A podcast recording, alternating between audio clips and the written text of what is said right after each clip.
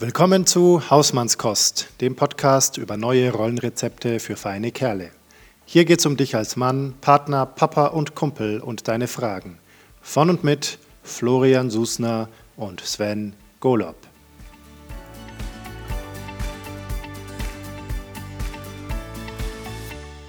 Einen wunderschönen guten Morgen. Herzlich willkommen zur Hausmannskost.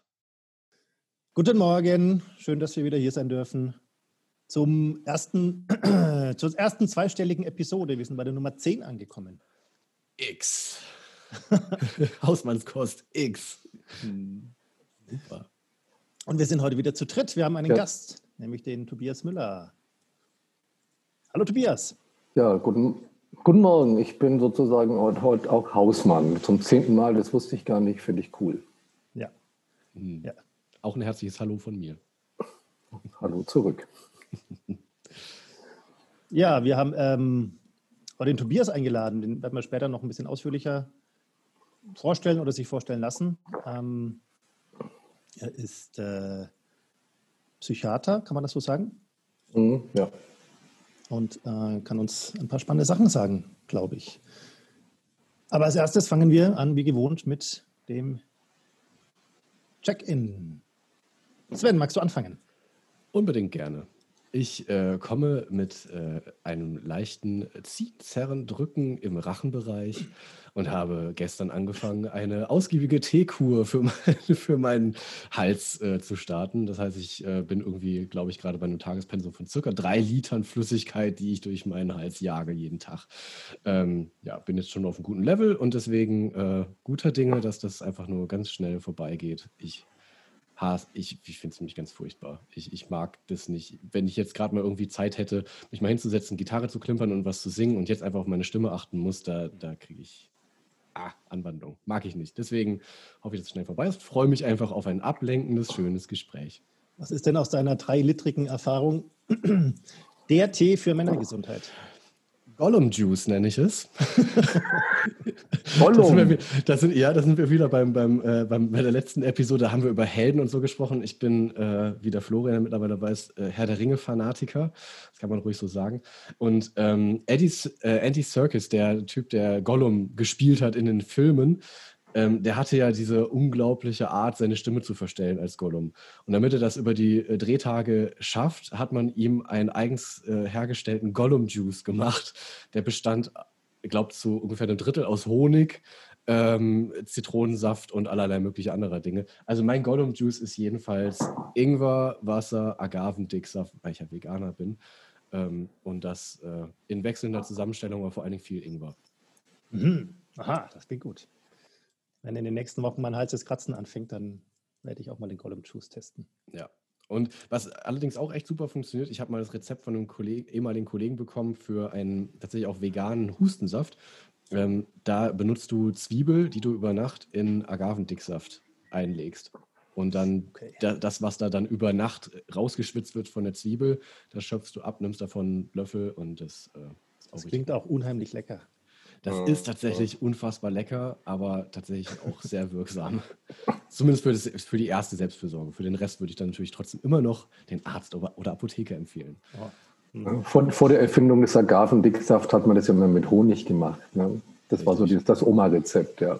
Ja. ja, ich musste jetzt gerade auch, wenn wir jetzt kurz gerattert, weil äh, Sven gesagt hat, Agavendicksaft, weil er eher vegan ist. Ähm, aber dann ist mir eingefallen, ja, die, äh, es liegt daran, dass die Bienchen ja auch Tierchen sind, gell? Korrekt. Hm. Und ja, ach, das ist die, die, die äh, Veganer- und, und Honigdiskussion, die wird schon sehr lange geführt. Ich habe mich einfach für, den, für einen bequemen Weg entschieden, habe einfach für mich beschlossen, ich führe die Diskussion gar nicht, ich gehe einfach den straighten Weg und sage, okay, kein Honig, komme ich mit klar. Wobei Honig schon lecker ist. Und auch kein, Honig. kein Joghurt und keine Milch auch, oder? Ganz richtig so. Ja. Also zumindest kein, keine, keine Milch und kein Joghurt aus tierischem Okay. Ursprung. Ja, ich, ich, arbeite mich da auch schon vor ins Sojajoghurt und mit der Reismilch kann ich mir noch nicht ganz anfreunden. Also beim Käse wird es aber richtig schwierig, merke ich so. Ja, da, Käse. Hm. da konnte ich noch nicht. Käse, da, da bei Käse komme ich auch nicht. Also Käse wird bei mir auch nie fehlen dürfen. Das, und das dachte ich auch ganz lange. Und dann irgendwie habe ich aber für mich rausgefunden, ja, okay, aber ich muss ihn nicht ersetzen, sondern ich ernähre mich halt einfach anders. Also es ist dann halt, ich streiche ihn sozusagen von meiner Liste und suche mir andere Sachen, die ich auch lecker finde. Das hat mir ein Mhm. bisschen, bisschen über den Schmerz geholfen. Wir Ja. haben neulich veganen Raclette-Käse gehabt. Den hat meine Mm. Frau von irgendeiner Kollegin mitgebracht bekommen. Ähm, der war echt lecker. Er hat nicht nach Käse geschmeckt, aber er war echt lecker. ähm, ja, ähm, irgendwie. Mhm. Ja, mit so Linsenaufstrichen oder so, da kann ich mir auch mal ganz gut erfreuen. Aber so irgendwie, da bin ich noch an der Nadel vom Käse dran. Also ich Also, muss jetzt echt aufpassen, dass ich kein Product Placement mache, aber es gibt sehr köstliche Senfdill-Aufstriche zum Beispiel. ja, so, sowas genau. Ne? Also da gibt es viele oder so, so diese Mischungen, Paprika und Pipapo und so. Mm, nom, nom, nom. Ja. Ach, ich habe bei mir letzten Monate habe ich, glaube ich, auf Wurst verzichte ich mittlerweile komplett. Das ist auch viel leichter, finde ich, als Käse. Ja. Ähm, und habe deswegen genau auch diese ganzen Fruchtaufstriche, wo es verschiedene, also tausendste Varianten gibt, äh, angefangen zu, durchzuprobieren. Und was ich sehr, sehr gern mag, zum Beispiel, habe ich zu meinem Entset- Entsetzen festgestellt, ist vegane Leberwurst. Ist Mhm. köstlich. Die Ja. ist echt lecker. Und da vergesse ich Oh. wirklich, dass ich keine Wurst esse. Ja, also da gibt es, also das ist halt tatsächlich mittlerweile, also von den Gewürzmischungen her, ähm, werden die halt wirklich immer besser. Und dadurch, dass du auch ein bisschen mehr Auswahl hast von den sagen wir, Grundzutaten, ne? du kannst da welche aus Weizeneiweiß haben, aus Linseneiweiß, aus, aus Soja, aus ne, wer weiß was. Und, und das ist, finde ich, eigentlich richtig cool, dass es mittlerweile einfach so eine Vielfalt gibt, sodass für jede, jeden was dabei ist. Also das, das genieße ich auch sehr. Zumal jetzt bei uns im Dorfladen mittlerweile auch so ein vegan-vegetarisches Regal da ist, was ja einfach vor zehn Jahren so auch völlig undenkbar gewesen wäre. Da bist du ja noch Mhm. ins Reformhaus gelatscht und hast dir da Ja. für fünf Euro deinen Aufstrich geholt. Ja. ja, richtig. Ja. Ach, schön, ihr erinnert mich an Dinge, die mich glücklich machen. Vielen Dank. ich wusste, es tut mir gut. Florian, wie ist denn dein Ankommen hier? Oh, sorry, ja, Tobias. Jetzt reden wir über vegane Sachen und die Bienen, die Bienen zu schonen. Und ich dachte ja, das ist so ein Männerding. Und wir reden mal über Harley Davidson und Panzerfahrten am Wochenende oder was. Das ist eine schwere Enttäuschung. Tobias, du, du, du sprichst einen wunden Punkt an, weil ja, tatsächlich, ne, ich, samm- ich mache ja diesen Veganismus nur, um Karma-Punkte zu sammeln, damit ich dann am Wochenende auch getrost in meinen Panzer steigen kann. Also, das finde ich jetzt sehr beruhigend, genau. Gut, Männerbild gerettet oder Weltbild gerettet. Ja. So, ähm, genau, mein Check-in. Ich äh, bin, also ich, ich habe letztes Mal gesagt, dass ich mich freue, dass die Adventszeit ein bisschen ruhiger ist und so als sonst. Und es ist auch immer noch so, aber ich merke diese Woche tatsächlich, dass ich total reif für ein paar freie Tage bin.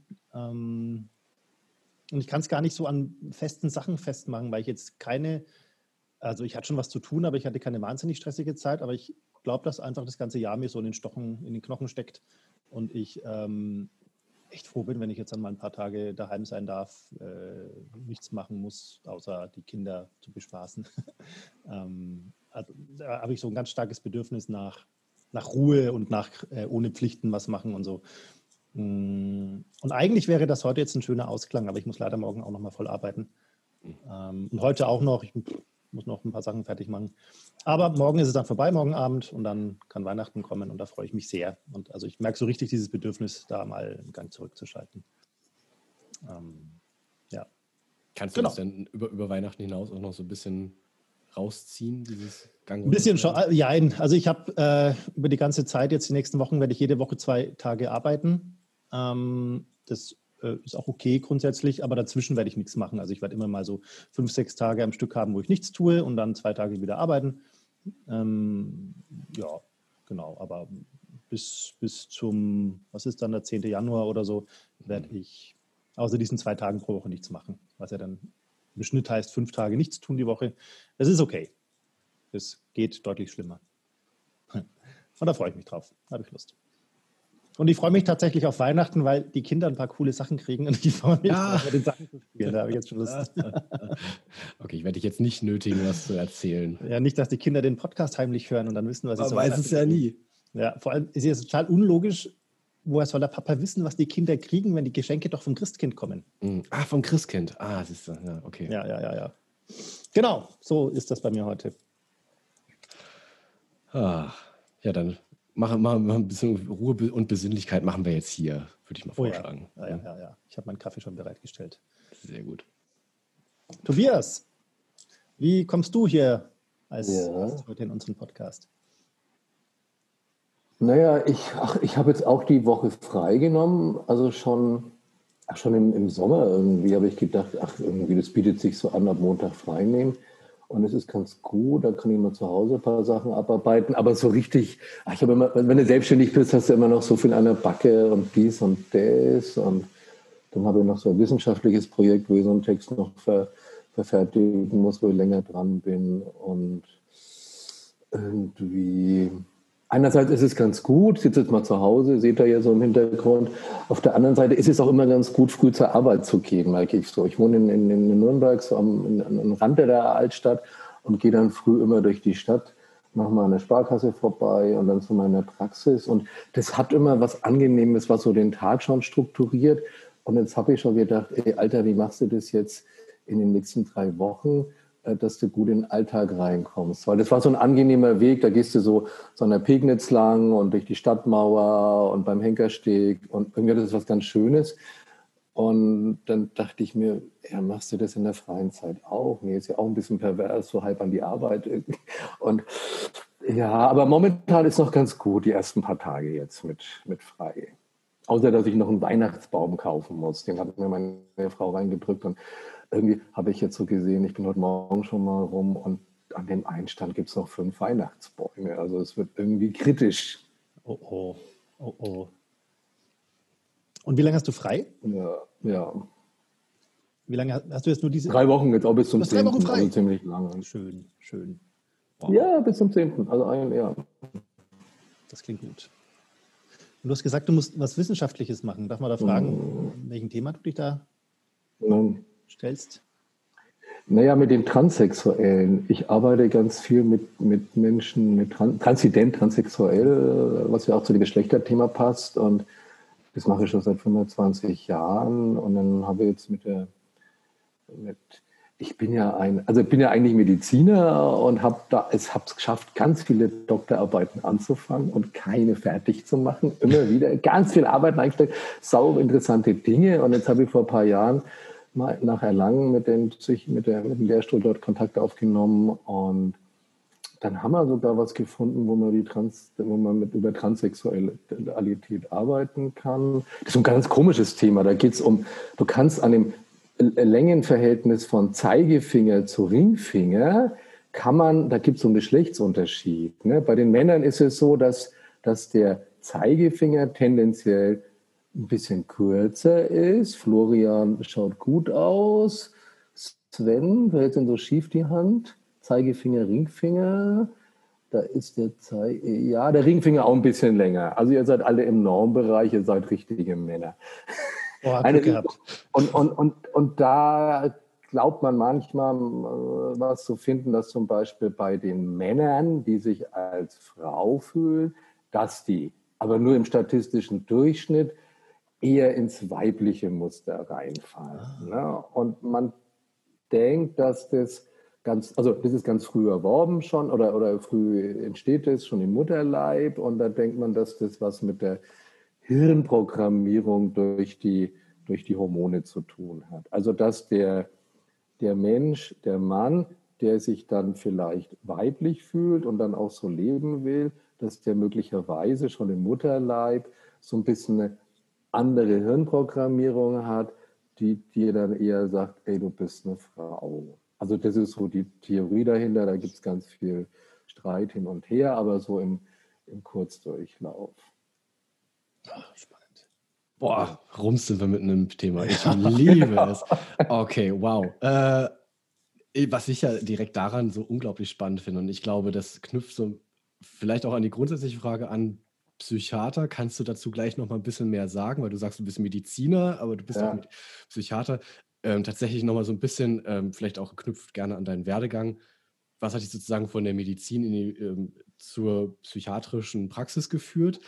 Und gleichzeitig, also das will ich nur mal kurz schon mal markern, weil ich das so unglaublich spannend finde, wie, ähm, wie eng verknüpft so diese Themen sind.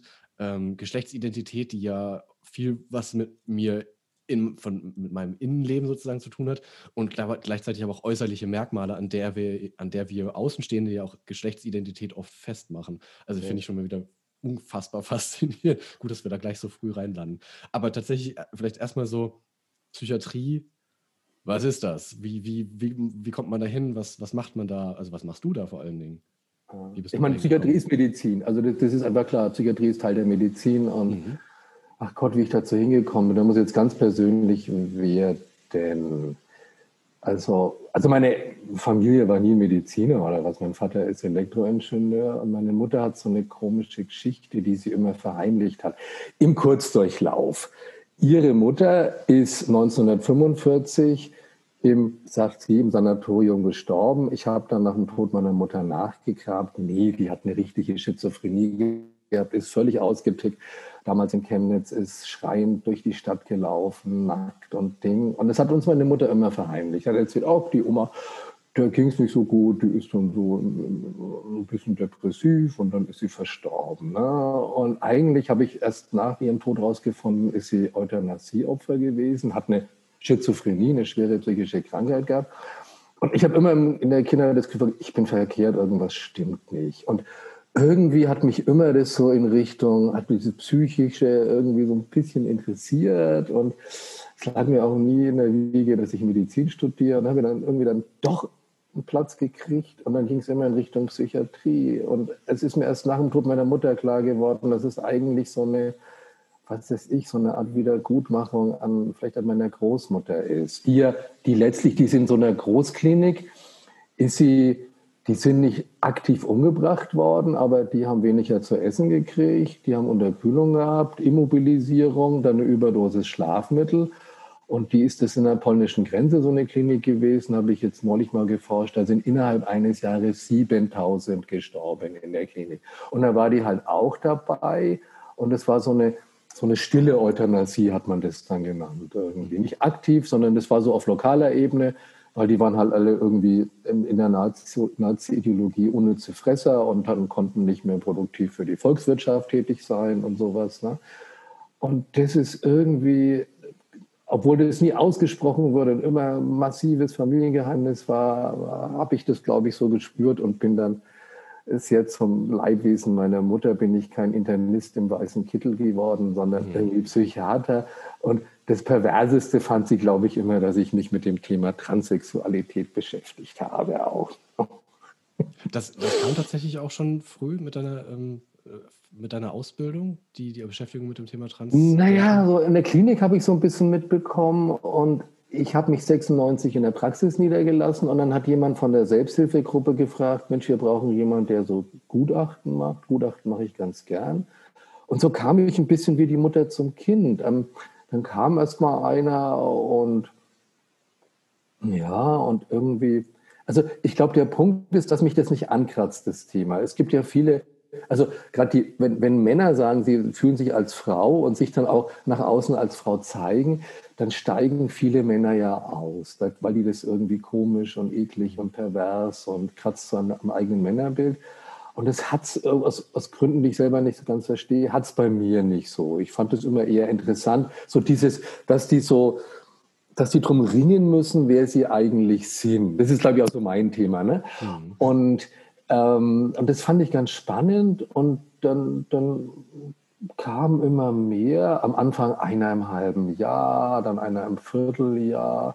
Und ich habe neulich im Computer mal nachgeguckt. Ich hatte jetzt 1200 Leute seit 96. Und jetzt in den letzten zwei, drei, vier Jahren, da kommt echt ungelogen, kommt täglich ein bis zwei neue. Das ist irrsinnig, wie das zugenommen hat. Und ich finde es spannend. Ich, ich mag das Thema. Ich finde es so, also mich fasziniert es, wie, wie, wie viel Mühe die haben, sich da, sich da irgendwie eine eigene Identität zu, zu erringen. Ne? Weil, weißt du, du, deine Eltern sagen, hey, du bist ein Kerl oder du bist ein Mädel. Ne? Und dann denkst du, naja, die haben ja schon irgendwie recht. Ne? Und dann äh, probierst du halt mal, es gibt welche, die dann aktiver sind, junge kleine Mädels, die sagen, ah, ich ziehe keine Röckchen an und einen riesen Rabatz machen mhm. und die Eltern kapitulieren irgendwann. Es gibt aber auch viele, die, wo, wo die Eltern das Ding quasi ausreden, ausprügeln und was die dann für einen langen Weg haben, dann doch dazu zu finden, dass sie feststellen, ja, es spricht zwar alles dagegen, ich habe einen männlichen Körper und na klar, aber nee, also der liebe Gott oder die Natur hat irgendwie hat irgendwie einen Fehler mit mir gemacht. Nee, ich bin aber, obwohl alle sagen und der Körper sagt, dass ich männlich bin, ich fühle mich weiblich oder umgekehrt. Und das finde ich unglaublich spannend und, und äh, da kann ich auch irgendwie so mitfühlen mit denen. Da war neulich einer, der war so 55, Mann, und der, der hat gesagt, Mensch, der, der Vater hat ihm das schon von Anfang an rausgeprügelt. Der hat den auf den Fußballplatz geschickt und immer so, alles Weiche durfte nicht sein. Ne? Und der ist dann auch zur Marine gegangen und hat die ganz harte Nummer gemacht und sich eine Harley Davidson gekauft und und und. Und hat dann so in den letzten zehn Jahren gemerkt, scheiße, es stimmt irgendwie gar nicht. Es stimmt für mich nicht. Ich bin, bin nicht der, der, bin nicht der harte Mann, ich bin nicht der weiche Mann, ich bin gar kein Mann. Und das finde ich unglaubliche Geschichten. Ja.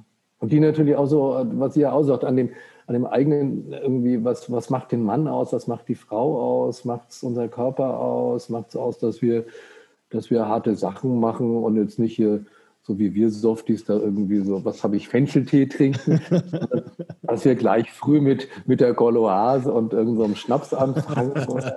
Also was, was, was, was macht das so aus? Und das finde ich, das sind schon, also das, also ich finde es ein ganz spannendes Thema, wo ich auch für mich immer so dran bin. Ja. Oh Gott. Ähm, vielen Dank für diese, für, für, für das alles, was du gerade gesagt hast. Ähm, ich finde das alles gerade unglaublich spannend und ich weiß gar nicht, wo ich ansetzen soll, weil da gerade so, so ein paar so Sachen herausstechen, wo ich, wo ich mehr wissen möchte. Ähm, das hat für mich angefangen. Ich finde es schon total spannend, dass du diese, diesen Weg in den Beruf für dich so an deiner Biografie auch so ein bisschen ähm, festgemacht hast, äh, wie sich quasi eine berufliche Entwicklung ein Stück weit auch daran orientiert an Themen, die nicht, nicht angesprochen werden, also die in der Familie ähm, ausgeklammert werden. Das finde ich eine unglaublich spannende Dynamik. Ähm, aber auch dann, oh Gott, ich, ich muss mich erstmal sortieren, glaube ich. Sven, mach du weiter. Also eine, eine Sache, die, die mich auch direkt anspringt, ist ja wirklich so dieses ähm, Thema, wo wir im, im Grenzbereich zwischen ein Stück weit Philosophie, Soziologie, Medizin, Psychologie sind, ja. nämlich das Thema Geschlechteridentität. Mich würde unglaublich interessieren, was so jetzt auch mit den, gerade wenn du sagst, seit, so vielen Jahren beschäftigst du dich mit Menschen, die um diese Geschlechtsidentität, um diese Selbstverständlichkeit so ringen müssen.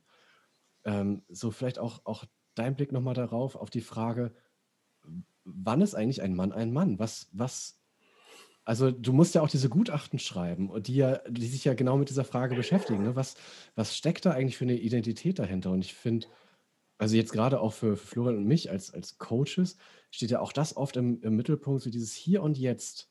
Wer bin ich denn eigentlich und wie, wie fülle ich das eigentlich aus? Gibt es da für dich zumindest so Richtungen, wo, wo, in die man schnuppern kann? Also irgendwie so ein bisschen, also eine letztendliche Antwort wird es wahrscheinlich nie so geben, aber Woran denkst du, kann man es, woran kann man sich orientieren? Das ist echt schwierig. Ne? Ich habe, also ich unterhalte mich öfters mit meiner Tochter, die ist 26, studiert Psychologie und findet das Thema auch spannend. Und dann haben wir auch mal so überlegt, ja, wie ist denn das? Also woran stelle ich fest, dass ich ein Mann bin? Ne? Ich kann natürlich in den Spiegel gucken, kann zwischen die Beine gucken und denke, ah, okay, du hast einen männlichen Körper.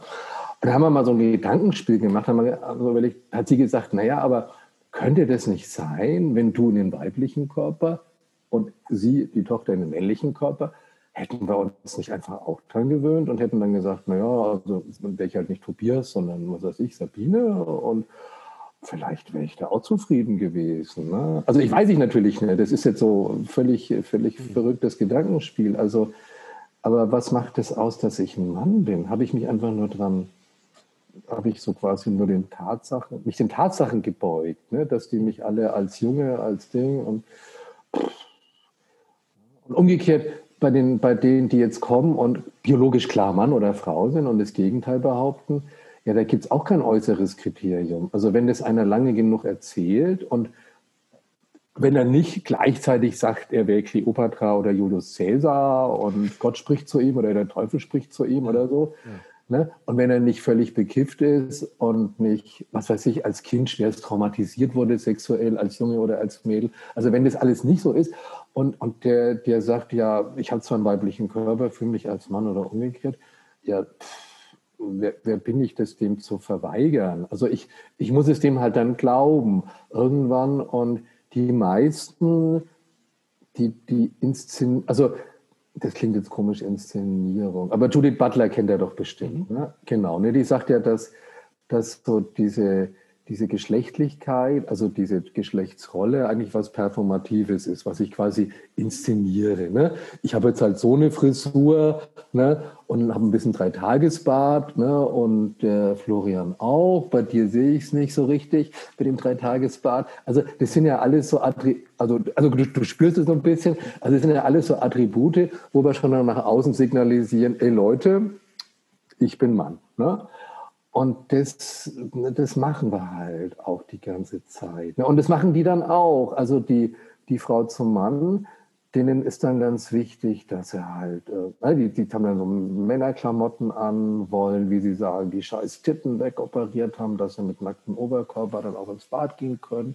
Früher kamen die dann an, ich weiß nicht, ob ihr das noch kanntet, die Männer hatten noch mal so eine Zeit, wo die am Schlüsselbund so, einen, so, so einen Fuchsschwanz hatten oder so einen, so einen langen Schwanz.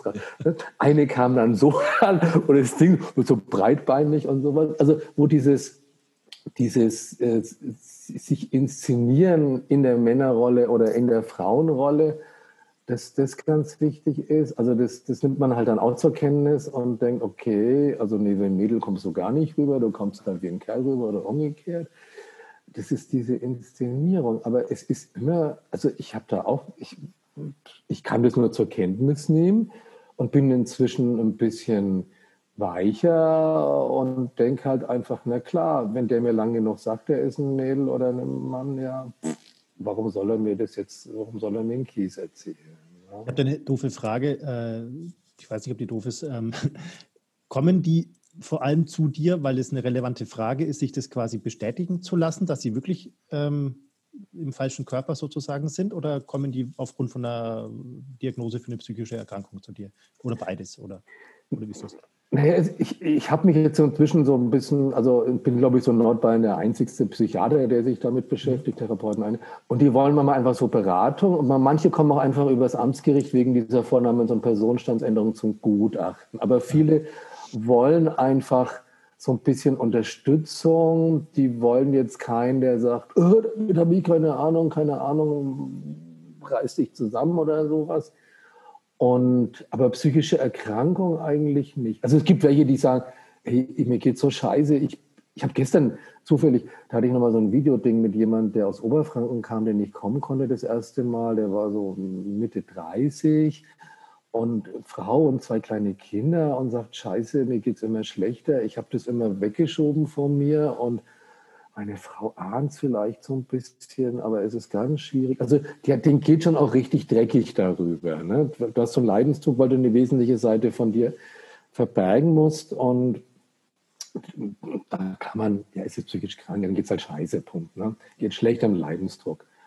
Also da, da kommen alle und, und, manchmal kommen jetzt auch in letzter Zeit kommen Mamas mit ihren Kindern, zehnjährige Tochter und die Mutter sagt, ey, ich habe jetzt sieben Jahre gebraucht, um zu kapieren, dass es keine Tochter ist, sondern ein Kerl. also sowas kommt da. Ne? Wie ist da deine Wahrnehmung, was so die, die Altersschwelle angeht? Weil du hast jetzt vom 55-Jährigen erzählt und jetzt von der 10-Jährigen. Ähm, ich meine mal irgendwo gehört zu haben, dass tatsächlich auch sich mehr und mehr jetzt ähm, auch so während der Pubertät und auch schon vorher tatsächlich auch so mehr mit dem Thema auseinandergesetzt wird.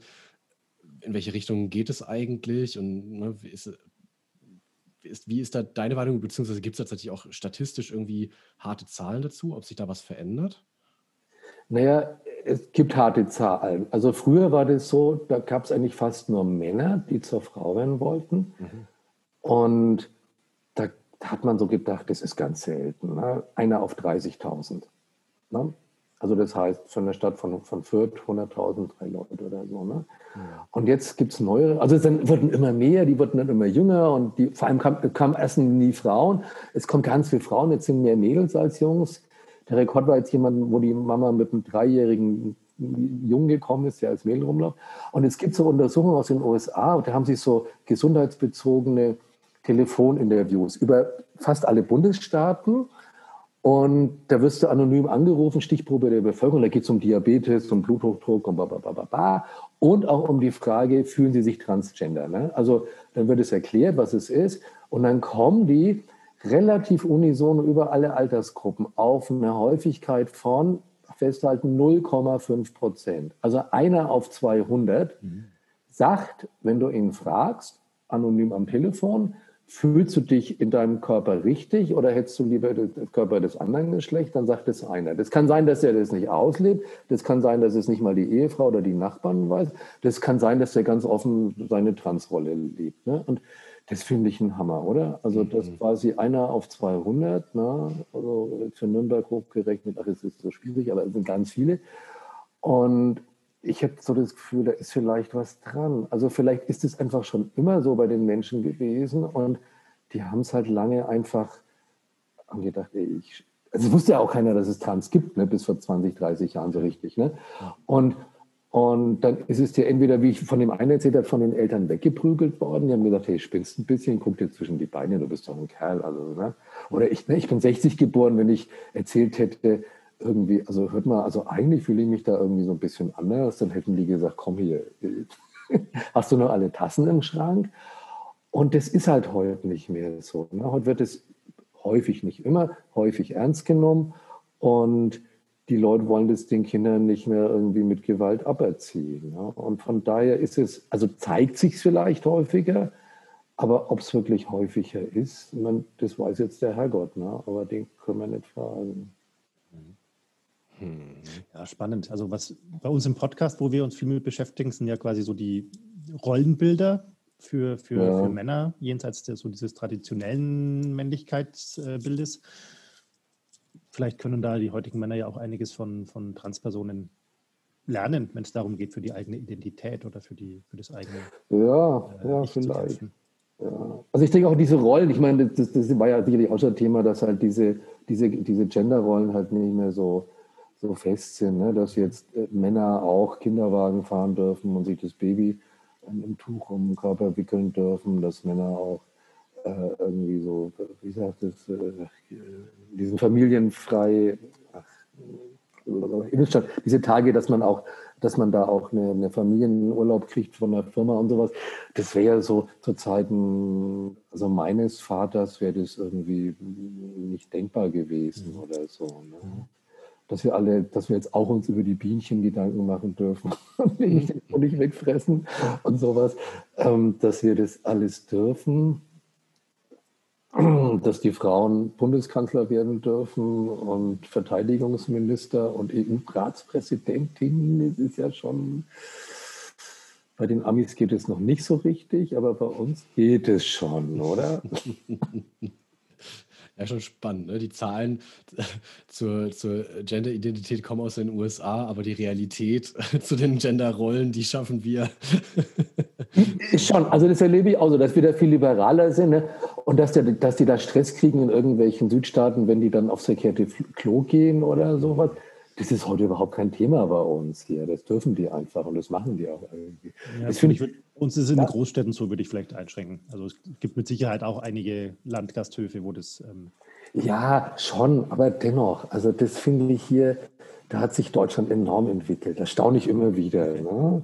Also auch irgendwie in den Käffern, dass es da eigentlich auch geht. Klar, manche auch Angst und wollen es nicht, aber so, ich hatte mal einen, zwar der erste, der war ein Lehrer, der kam irgendwo aus Hintererlangen, aus einem kleinen Kaff. Der hatte Sorgen, dass er wegziehen muss oder sowas. Und er ist dann eine flotte Oma geworden und weiter zum Stammtisch gegangen. Und also irgendwie, irgendwie sind wir in Deutschland, glaube ich, besser, als wir immer dachten. Ich habe auch immer so ein, ein, ganz doofes Deutsch gespielt, aber irgendwie in den letzten fünf, sechs, sieben, acht Jahren habe ich gedacht, ja, so schlecht läuft es hier gar nicht. Es wäre natürlich interessant, mal die Zahl, die du vorhin über Amerika gesagt hast, 1 zu 30.000 versus 1 zu 200, was ja ein Riesenunterschied ist, ja, also was ja, ja, im Endeffekt bedeutet, dass wahnsinnig viele Leute da diesen Teil ihrer Identität in sich tragen, aber zugeschüttet haben, mhm. dann nicht nach außen tragen zumindest. Ähm, wäre interessant, ob in Deutschland da der Unterschied kleiner ist, was ja sein könnte, nach dem, was du gerade gesagt hast. Also dass es weniger gibt in Deutschland, meinst das du? Ist, dass, dass weniger Leute ähm, quasi, oder andersrum gesagt, dass mehr Leute in Deutschland sich tatsächlich auch dann trauen oder trauen können, ähm, dazu zu stehen, wie sie sich fühlen? Da gibt es nicht so richtig viel Zahlen drüber. Das ist, das ist das hat sich erst in den letzten fünf, sechs, sieben Jahren, es ist so explosionsartig hochgegangen und, und so richtig handfeste Zahlen gibt es nicht. Aber so in meiner Praxis, also da komme ich, das ist unglaublich, wie viel da kommen jetzt. Ne? Das ist, hätte ich nicht erwartet. Und deiner Erfahrung nach, ähm, ist es dann auch so, also wenn, wenn Leute quasi zu dem Punkt kommen, früher oder später, so, ja, okay, ich bin eigentlich im falschen Körper geboren, ähm, ist es dann bei den meisten oder bei allen vielleicht auch so, dass diese Erkenntnis nachhaltig ist? Oder gibt es auch Leute, die dann nach fünf Jahren sagen, ach nee, doch nicht, ist doch alles anders? Also es gibt immer mal wieder welche, die das dann, aber das sind eher die Jüngeren. Also da habe ich jetzt zwei, drei gehabt, das waren komischerweise alles Mädels, die zum Mann werden wollten oder auch ein Stück weit gegangen sind, die dann nach ein paar Jahren kommen und sagen, öh, also so, ah, nee, irgendwie stimmt doch nicht und okay. ich, ich, möchte wieder zurück. Aber das, also es gibt und aber das sind, das sind nicht so richtig viele.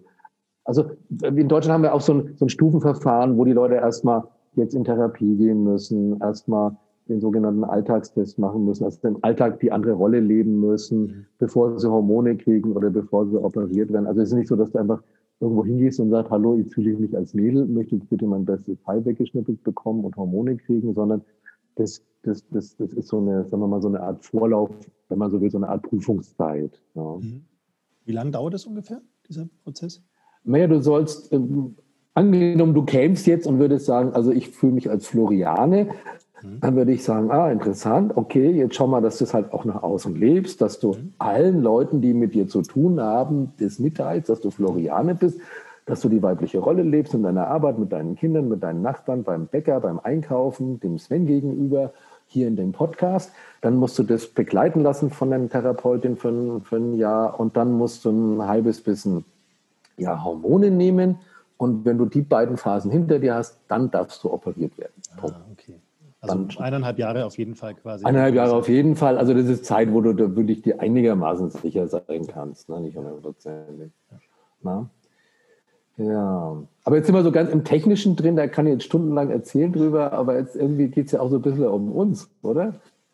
Ja. Um uns, Männer meinst du? Ja, ja. Uns drei. Ja, ja zum vielleicht, Beispiel. Vielleicht habe ich da einen ne, ne passenden Absprung. Also gucken wir mal.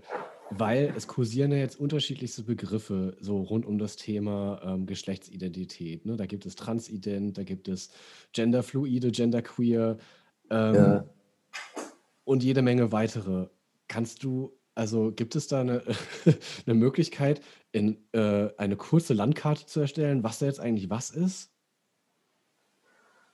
Naja, also ich meine, Trans sind halt die, die quasi von dem einen Ufer aufs andere springen wollen. Ne? Mhm. Also wo, die, wo ganz klar ist, ich bin biologisch so und möchte aber anders sein. Mann zu Frau, Frau zum Mann. Und queer ist halt irgendwas, die, es kommt ja eigentlich von dem deutschen Wort so ein bisschen quer, ne, verquer, so, wo irgendwie diese ganze Unordnung durcheinander kommt. Da ist ja alles, was nicht so richtig reinpasst. Ne? Dann gibt es welche, die sich selber als fluid bezeichnen, die sagen, ja, ich weiß schon, dass ich körperlich Mann bin, aber also einfach nur Frau sein will ich auch nicht. Ich bin manchmal mehr so und manchmal mehr so oder vielleicht bin ich auch zwischendrin. Dann gibt es die Non-Binären, die sagen, ich bin weder Männlein noch Weiblein, ich bin was ganz anderes. Und dann gibt es die Agender, die sagen, ich habe eigentlich, also ich weiß schon, ein Körper hat das Geschlecht, aber eigentlich bin ich völlig neutral. Also da ist, da ist eigentlich alles drin, oder? Hm. Ja, mich führt es halt so zu diesem Thema wieder mit der, mit der Identität. Ich bin ja ein harter Verfechter von Identität, passiert ja im Austausch mit anderen. Ja. Das für mich stellt sich halt tatsächlich auch in meiner Arbeit, die, also aus einer professionellen Sicht, aber auch für mich selber immer die Frage, woher kommt letztendlich eigentlich diese Antwort darauf, wo, wo ich mich eigentlich verorten will? Und woher kommt auch so der Inhalt meiner, meiner Performance nach außen? Was, also, ähm, wie ich das auslebe und was das für mich bedeutet. Ähm, das hat ja eben viel damit zu tun, dass ich ähm, ja in gewisser Weise auch so ähm, mich im, im Spiegel der anderen halt auch erlebe und, und da eine, eine Geschlechtsrolle ausleben will. Und ähm, was ich sagen will, ist, dass, dass ich das total nachfühlen kann, wie schwierig das eigentlich sein muss, wenn, wenn du in dir selber drin so eine Ungewissheit hast, oder eigentlich eher, nein, andersrum, wenn du in dir drin eigentlich eine Gewissheit hast, irgendwie so, wie ich das jetzt nach außen spiele, ist das eigentlich gar nicht mir gemäß. Ich will eigentlich was anderes und dann dieses Herausfinden, was ist es eigentlich? Und dass ich denke, dass das aber, also wahrscheinlich viel mehr Leute betrifft, diese Frage alleine, was heißt das eigentlich für mich, als jetzt irgendwie nur die, die dann letzten Endes den Weg gehen, zum Beispiel Transgender zu sein. Was, also für, das ist jetzt keine, keine Frage an sich, aber ich merke immer wieder, dass mich die Beschäftigung mit, mit dem Thema Transgender, Transidente, dass sich genau da, dahin führt, in dieses, auf diesen Pfad, okay, was heißt das eigentlich für mich und wofür mache ich das eigentlich? Wofür ist es eigentlich wichtig? Ist es tatsächlich so wichtig? Hm. Also diese, was jetzt kennt ihr Lawrence Kohlberg, der hat über so Moralstufen mal geforscht, egal. Und der hat gesagt, dass die, die Geschlechtsidentität des Menschen, also ob du dich als männlich oder weiblich äh, zuordnest, dass es die wichtigste Identifikation des Menschen in seinem Leben wäre, weil die über das ganze Leben erhalten bliebe und alle anderen Identifikationen als Kind, als Schüler, das Einzige, was da vielleicht noch rankommen könnte, wäre Rasse. Also wenn man dieses blöde Wort benutzen würde, ne, das wäre vielleicht ähnlich, ähnlich un, un, äh, und vielleicht ist da was dran. Ne?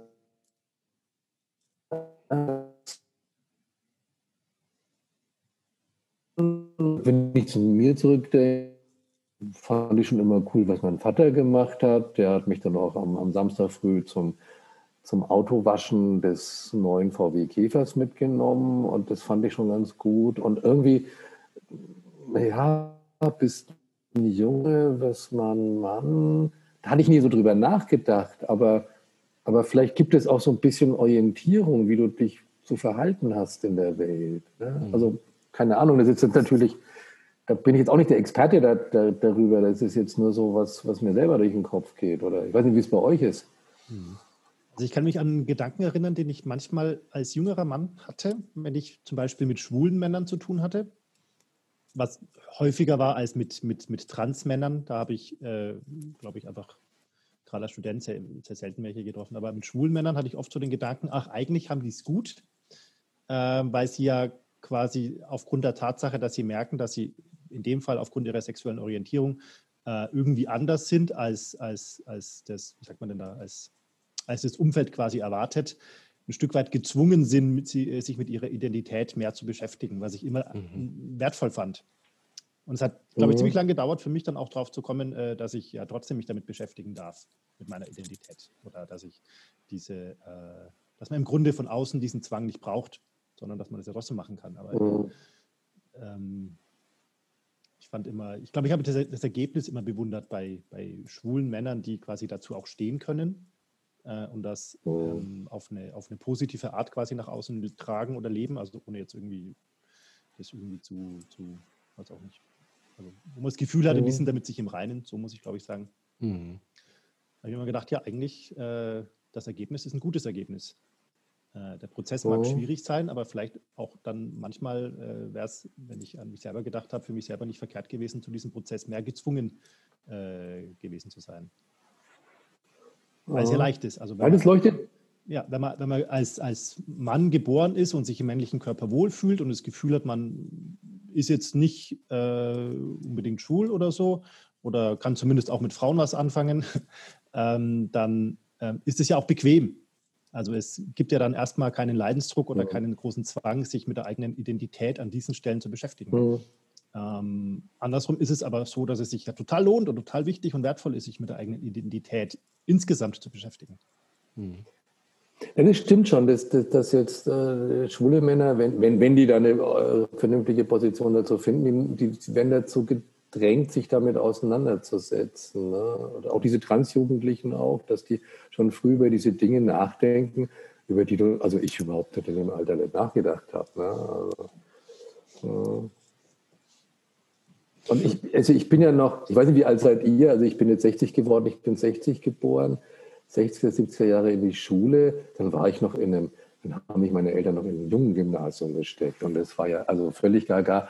Das war ja so homophob wie sonst noch was. Da war immer schwul als Schimpfwort und so. Ne? Das war ganz fürchterlich. Und da dürftest du ja, ja alles, da musst du alles vermeiden, um irgendwie so so eingeschätzt zu werden. Ich weiß noch, in der Volksschule, da hat mir, ich wollte unbedingt eine, eine, rote Jacke haben beim Einkaufen. Hat mir meine Mutter eine rote Jacke gekauft, zweite, dritte Klasse.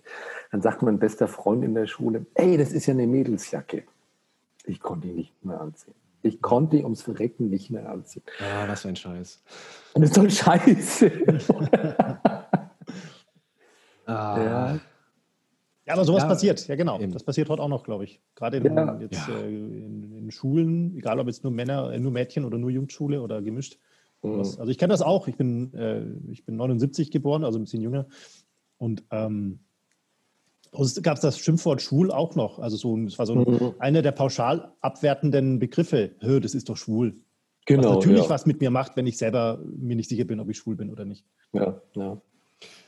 Da, also mir fällt da gerade tatsächlich was zu ein. Ich bin 86er Baujahr und mich betraf das ganz genauso. Nur ich weiß halt so von mir, dass mich relativ früh das so genervt hat, äh, so mich irgendwie einengen zu lassen in äh, diese Identitätsfrage irgendwie als Kerl und war da auch relativ provokant so in meiner, meiner Jugendzeit. Ich war eigentlich schon immer sehr, sehr konzilianter Typ, so eher als, als mittlerer von, von drei Kindern, schon eher so der Diplomat aber ich habe trotzdem gerne so hin und wieder auf die Kacke gehauen.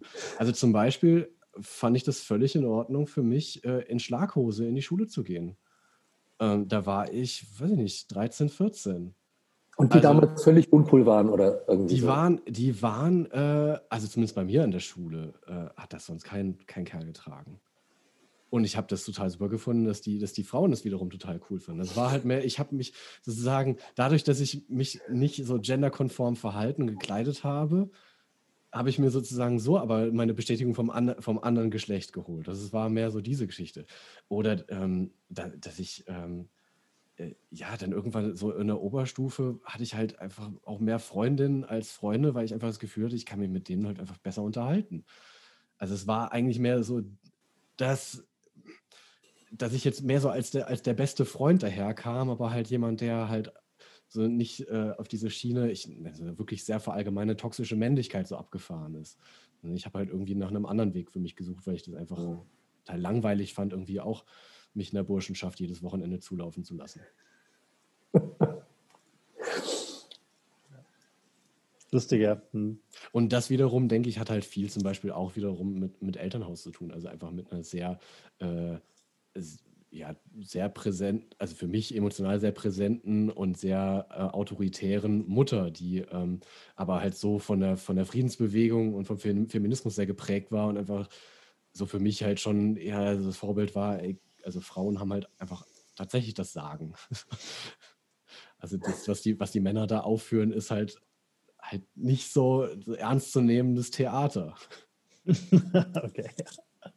Ich glaube, das war so die, die, Grundidee, mit der ich in diese Männlichkeitsrolle reingewachsen bin. Mhm. Was hat der Papa dazu gesagt?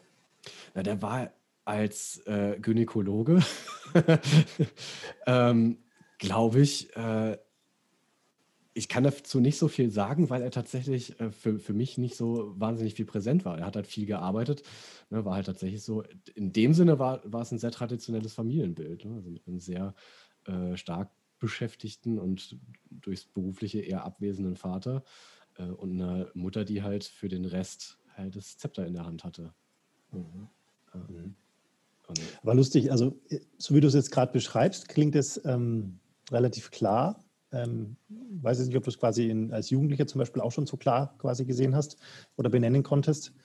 Ähm, ein Stück weit kenne ich das nämlich auch. Also so diese, diese, letztendlich ist es ja auch eine Suche nach Identität und ähm, was ich auch kenne, ist so diese bisschen Abkehr von diesen, diesen typisch männlichen Kreisen, wo es dann wirklich um auch so Rituale geht und sich mhm. wirklich dieses regelmäßige Zulaufen lassen, das, ähm, das äh, habe ich dann auch ab einer gewissen, ähm, wie sagt man denn, äh, also in den Kreisen, wo das sehr, sehr präsent war, da bin ich dann irgendwann nicht mehr hingegangen oder bin ich mehr auf die Partys mitgegangen. Da hatte ich auch ein paar Freunde, die mich mal mitnehmen wollten, hey, komm doch mal und so, und es ist voll lustig und so. Und ich, ähm, spätestens als ich einen dieser Freunde dann mal äh, betrunken nach Hause tragen musste, Und der so, ist ein zwei, zwei Meter Mann, der im Fitnessstudio war damals schon. Und es war schrecklich. Spätestens dann habe ich das einfach nicht mehr gemacht. Und ich kann das heute quasi, ich glaube, das, also das vielleicht, also heute kann ich das ganz gut auch beschreiben mit diesen ganzen äh, eben toxische Männlichkeit, hast du es gerade genannt, mit diesen Begrifflichkeiten, aber als Jugendlicher konnte ich das nicht. Da habe ich nur so ein Gefühl gehabt, weg von. Also ich will weg von dieser Art von Männlichkeit, hätte ich es noch nicht mal genannt, sondern dieser Art von, wie man halt sich gibt oder wie man Party macht. Ähm, aber auch das fand ich schon herausfordernd. Also ich habe dann auch eher so das Gefühl gehabt, ich bin halt komisch oder anders. Mhm. Ähm, und war ein langer Weg da dann irgendwie auch das irgendwie benennen zu können oder, oder rauszufinden, was das eigentlich heißt oder was da anders ist oder wer da irgendwie, äh, weiß auch nicht, welche Werte da zugrunde liegen vielleicht. vielleicht so. Ja. Aber ich ich habe die lange beneidet immer. Ich habe mich immer so als defizitär erlebt, weil ich eben nicht so drauf war. Und ich wollte so ein bisschen, aber es hat auch nie so richtig geklappt. Ja. Ja. Und hatte dann immer so ein bisschen drunter gelitten, dass ich nicht einer so von den harten und coolen war und lauten und die dann fünf Bier trinken konnten und immer noch irgendwas Cooles machen konnten und nicht umgefallen sind. Also ich fand es immer, fand es lange, lange, lange irgendwie, habe ich immer an mir selber rumgenagt. Mhm. Ja, kenne ich auch. Mhm. Ja, stimmt. Es gab da auch durchaus einige, die ähm, in der Lage waren, wie du gerade schon sagst, fünf Bier zu trinken, dann vielleicht sogar äh, sich zu übergeben und dann trotzdem noch weiter zu trinken. ja. ähm, und stockbetrunken zu sein, aber trotzdem noch irgendwie weiterzumachen und weiter und so. Und genau, als Jugendlicher äh, muss man da, also bewundert man das auch ein bisschen und denkt sich, boah, die sind ja hart und cool und toll und so. Und warum kann ich das denn nicht? Ähm, bei mir war es dann nämlich so, sobald ich dann äh, zu betrunken war, wollte ich nur noch heim ins Bett. Genau, ne? ja. ja, genau. Ja, von wegen übergeben und dann noch weiter trinken. Ne? Das, ich auch, das war für mich auch so eine Superkraft, die ich nicht verstanden habe. Oh. ähm, was mir, also ne, das, die, die Kehrseite von diesem, was ich ja eben beschrieben habe, so ein bisschen dagegen eine Strich gebürstet zu sein, so aufzutreten, war natürlich, dass ich halt eben der beste Kumpel immer war für die, für die Frauen. Also ich war halt immer so der, der gute Freund, mit dem man immer reden konnte und wo man sich auch auf den Schoß setzen konnte zum Reden ähm, wortwörtlich. Ne? Aber für mich war halt dann eben auch nicht viel mehr drin, ne? während die anderen halt äh, reihenweise halt ihre Freundin, Freundin abgeschleppt haben. Mhm. Ich dann schon auch gefragt habe, so was stimmt eigentlich nicht mit mir. Ach, du warst dann eher fast schon so die beste Freundin so ein bisschen. Ja, ja, ich war wirklich, ja, genau. Ja, weil ah. mir kommt man ja reden.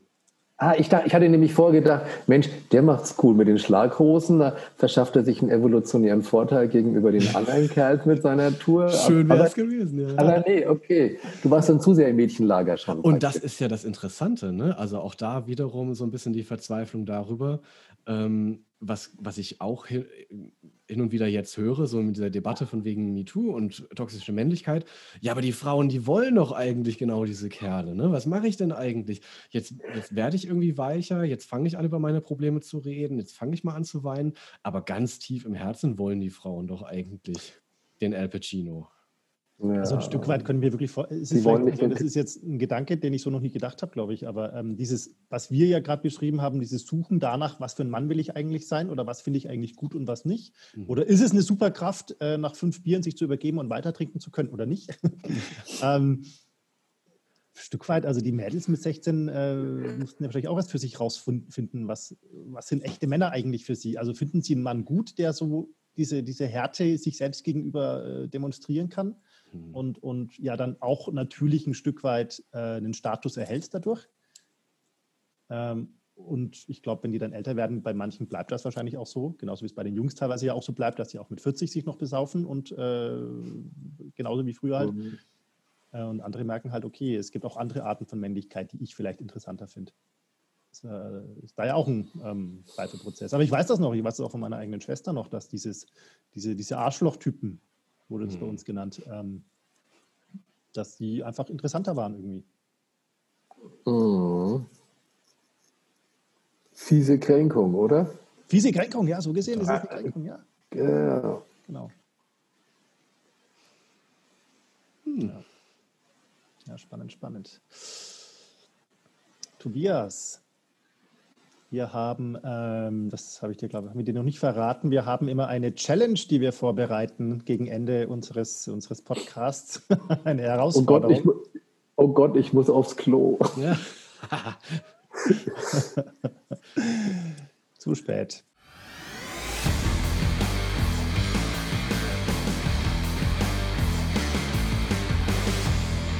Okay. Ähm, ich formuliere jetzt mal, ähm, ich weiß gar nicht, ob es jetzt zum Gespräch so gut passt, aber das ist egal. Ähm, Tobias, stell dir vor, durch äh, ein paar unerklärliche politische Verwicklungen geschieht es, dass das Amt des äh, Bundesministers für Gesundheit geteilt wird zwischen einem Mann und einer Frau. Äh, eine Frau wird Bundesministerin für Frauengesundheit und ein Mann wird Bundesminister für Männergesundheit. Und warum auch immer dieser, diese Rolle wird dir hingeschoben und du wirst zum Bundesminister für Männergesundheit gemacht. Was ist das Erste, was du tust? Oh, scheiße. das ist die Reaktion, die wir uns auf äh, die Challenges übrigens erhoffen. Ja, also ich, ich glaube, ich würde mich erstmal besaufen. Nee, also ich wäre erstmal völlig ratlos. Mit der Kollegin natürlich. Mit der Kollegin. Ja, oder, oder ähm, ja, also eigentlich, also eigentlich wäre ich jetzt erstmal hilflos. Mhm. Männergesundheit. Was übrigens, äh, was übrigens sehr wertvoll wäre, wenn du das auch quasi äh, anerkennen würdest. Äh, Hallo Männer, ich bin hilflos. Ich glaube, das würde viel machen mit vielen. Ja, ja, okay. Gut, also dann würde ich, dann hätte mir mein PR-Berater Florian Zussen hätte dann gesagt, ey cool, zeig das mal nach außen, ja, dass du hilflos ja, bist. Du musst jetzt ein neues Männerbild in der Politik prägen. Du brauchst auch nicht. Ha, genau, ich weiß schon. ich würde, ähm, äh, das seht ihr nicht. Ich habe mich ja heute schon wirklich hochformatiert, irgendwie mit so einem Pulli. Mhm. Den hatte ich von meinem Vater geerbt, der ist gestorben, komischerweise passt der mir. Aber ich ziehe sonst immer gern solche solche, ah, jetzt sicherheitshalber weg, solche, na, solche Hoodies und sowas an, eigentlich ständig und immer. Ne? Ich würde vielleicht als ersten Schritt äh, das mal deutlich machen, dass ich jetzt nicht wie Spahn oder so äh, rumlaufe mit Hemd und, und Sakko und Krawatte, sondern würde T-Shirt und Hoodie haben und ich ziehe gern leuchtend grüne Sachen an. Genau, das vielleicht mal als erstes so ein bisschen an einen Kleiderstil. Punkt. Das cool. reicht. Das wäre schon politische Außenwirkung. Das reicht erstmal. Cool. Ja, das wäre wahrscheinlich schon ein Statement, äh, über das man diskutieren könnte. Genau. cool. Coole Antwort auf einer coolen Ebene. Finde ich super. Dankeschön. Ja. Ich feiere das. Sehr cool. Wir haben heute was gemacht, was wir noch nie gemacht haben zum 10. Jubiläum. Ähm, es lag daran, dass Tobias gleich mit unglaublich spannenden Themen reingesprungen ist, ähm, wofür ich sehr dankbar bin. Und zwar haben wir unseren Brüller der Woche ausgelassen. Das würde ich jetzt aber einfach mal so stehen lassen. Außer In vollem Bewusstsein. Würde das, ja, okay. Ähm, ja. Aber wollt ihr nicht euren Brüller, also ich habe jetzt keinen Brüller der Woche irgendwie, aber wollt ihr nicht, ihr habt doch sicherlich irgendwie noch einen in der, in der Pipeline, oder? So ein bisschen, klein. Okay, wenn der, also wenn äh, Tobias äh, als Gast ähm, sich das wünscht, unser Gast ist ja unser, unser König, ähm, dann, äh, dann teile ich meinen Brüller der Woche. Ist auch ein ganz kleiner, der geht schnell. Mein Brüller der Woche ähm, ist vor ein paar Tagen abends passiert, als meine Frau nicht da war. Die war bei einer Freundin und meine Kinder und ich waren zu Hause. Und es ist zum allerersten Mal passiert und ich fand es unglaublich toll und ich glaube, es wird auch nicht zum letzten Mal passiert sein. Wir haben mindestens eineinhalb Stunden in der Wohnung Verstecken gespielt. Und ich bin immer noch ganz platt, wie viele Verstecke es in unserer Wohnung gibt. Wir haben vier Zimmer und ähm, mit Küche fünf dann, wenn man so zählt. Und ich äh, habe mich an allen möglichen Stellen versteckt, habe mich teilweise einfach hinter dem Tisch versteckt und die Kinder haben mich dort nicht entdeckt. Das war ziemlich großartig. Die Kinder, die Kleinen, haben natürlich einen großen Vorteil. Die sind in jedes Eck irgendwie gekrabbelt. Und es war, es war so lustig, es hat so viel Spaß gemacht. Ähm, das war genial, also es war toll. Also alle, die das hören, spielt Verstecken mit euren Kindern. Wenn ihr keine Kinder habt, egal, dann ladet euch Freunde ein. Spielt Verstecken an Weihnachten, es macht wirklich unglaublich viel Spaß. Super Idee. Oh, das, ist, das ist schön, was du da erzählst, ja. ja. Ich, ich finde das auch mal großartig. Wobei unserer hat das mit dem Versteck noch nicht so ganz raus, weil der findet es immer so komisch, dass er nach zwei Sekunden immer aus seinem Versteck rauskommt und lauthals lacht. Üben noch. Ah, cool. Ähm, ja, mein, mein, Bruder der Woche ähm, ist tatsächlich äh, auch mal wieder so also auf der, auf der, ähm, sag mal, auf der emotionalen Ebene ein schönes Symbol dafür, wie sehr wir äh, in unserer Partnerschaft äh, Kompromisse leben. Mhm. Äh, ich bin, ich bin ja, Florian weiß, dass Weihnachten noch nicht so lange so heult. Also ist, Weihnachten und ich, wir haben leben so eine, eine schwierige Beziehung. Meine Frau ist da halt so voll dabei. ähm, und deswegen müssen wir uns so ein bisschen so ranpirschen, wie wir unsere eigenen Weihnachts äh, Gestaltung hier so vornehmen. Und jetzt ging es um den Baum. Also Tobias, du hast es ja noch vor dir, aber bei uns ist das halt wirklich so ein Thema, weil ich sage, in Zeiten des Waldsterbens irgendwie Bäume äh, zu killen und ins Wohnzimmer zu stellen, halte ich für semi-gut. Ähm, und wir haben dann also nach einem Kompromiss gesucht und wir haben ihn gefunden. Bei uns ist Weihnachten nämlich jetzt im Eimer. Ah. Wir haben nämlich Tannengrün gesammelt und haben es in einen Eimer gestellt und geschmückt. Und es ist der schönste Weihnachtsbaum, den ich mir überhaupt vorstellen könnte. Es ist wirklich so ein, so ein weißer Blecheimer und da stehen jetzt diese Tannenzweige drin und sind festlich geschmückt und ich finde ja. das super. Cool. Ja. Coole Idee. Weil das Tannengrün, das liegt ja einfach so im Wald rum. Das wird halt äh, geschlagen und abgezogen ja. und ja. fertig aus. So. Schön. Es gibt ähm, in den großen Städten gibt es das in manchen schon, also Hamburg und so, ähm, ähm, Weihnachtsbaumverleih. Das finde ich ein ziemlich gutes Konzept. Das gibt es meines Wissens in Nürnberg immer noch nicht, aber ähm, man leitet genau einen Weihnachtsbaum, einen echten Baum im Topf. Der wird dann ein paar Wochen daheim hingestellt und danach wird er wieder abgeholt und mhm. wieder eingepflanzt für das ganze Jahr. Ja, meine Frau arbeitet ja an, an, zwei verschiedenen Schulen und da hatten wir halt so ein bisschen Hoffnung, dass sie halt die, die Schulbäume abgreifen kann, aber da war sie dann leider zu spät. Die waren dann schon auf dem Müll gelandet. Oh. Weihnachten. Mhm. Ah, schade. Ja, wir haben auch einen Weihnachtsbaum. Ähm, merke ich an der Stelle noch an, einen echten. Äh, der ist von der Gärtnerei, die quasi Bäume pflanzen und dann ein paar Jahre wachsen lassen und dann kann man den holen. Wir haben so eine große Fläche. Ich habe selber gesägt dieses Jahr, das war eine Herausforderung. Ähm, ja, genau. Und du bist ein echter Mann, ja. Ne? Ich bin jetzt, seit ich den Baum wieder hier habe, wieder ein echter Mann, ja. Ja, selber gesägt. Ja. Selber gesägt. Äh, nur die Hälfte davon, danach kam die Motorsäge. also nur ein halber echter Mann. Ja. Naja, das war's. Ob halber Mann oder ganzer, das wissen wir jetzt seit heute nicht so wichtig. Richtig. Ja. Gut. Tobias, wir müssen eine Fortsetzung machen. Es tut mir schrecklich leid. Es war viel zu, viel zu interessant und viel äh, zu sympathisch mit dir. Ja, das ist Lust, das ist nett mit euch. Das hätte ich jetzt gar nicht erwartet irgendwie. Ich bin jetzt auch.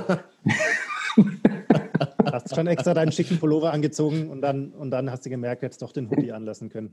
Das nächste Mal treffen wir uns. Den, den seriösen. Ja, Du schaust ja, auch unglaublich ja. seriös. Aber wir wollen, sie, wir wollen sie übertreiben. Es muss ja auch steigerungsfähig sein. Also. Richtig, richtig, richtig. Ja. ja, herzlichen Dank, dass du diese Stunde mit uns verbracht hast, lieber Tobias. Ganz, ganz ja. vielen Dank. Ja, ich bedanke mich auch. Das war jetzt richtig irgendwie nett und auch heimelig und lustig und auch was fürs Herz oder so. Also das hätte ich jetzt gar nicht so erwartet. Und ich also ich staune ja immer wieder, was auch über Zoom so möglich ist. Ne? Ich habe ein paar Mal so Sachen jetzt gemacht, auch, auch mit Freunden oder Verwandten, die weiter weg sind oder auch eine längere Selbsterfahrungsgruppe mal über eine Woche, die aus allen Teilen irgendwie so waren. Und, und das geht irgendwie doch relativ intim auch. Das finde ich ganz, ganz merkwürdig. Das hätte ich mir vorher nicht so, nicht, ja. nicht so vorgestellt, dass das so, so, so gut flutscht. Ne? Mhm. Ja. ja. ja. Ja, im Laufe des äh, Gespräches geht mir auch so, vergisst man dann so ein bisschen die Technik, die dazwischen ist und unterhält sich ja, einfach. Ja. Hm, hm. ja. Super, ich ähm, wünsche euch beiden und allen, die das gerade hören, die das noch rechtzeitig vor Weihnachten hören, frohe Weihnachten mhm. ähm, und einen guten Rutsch. Mhm. Und wünsche uns allen, dass das neue Jahr besser wird. Ja, genau. Kann ja nur, oder? Beschließt ja nur. es gut und gesund. Gut, macht es euch hübsch zu Hause. Ähm, ja, passt gut aufeinander auf. Ja, also schöne Feiertage, kommt gut ins neue Jahr. Ebenso. Ciao, ciao. Tschüss. Tschüss.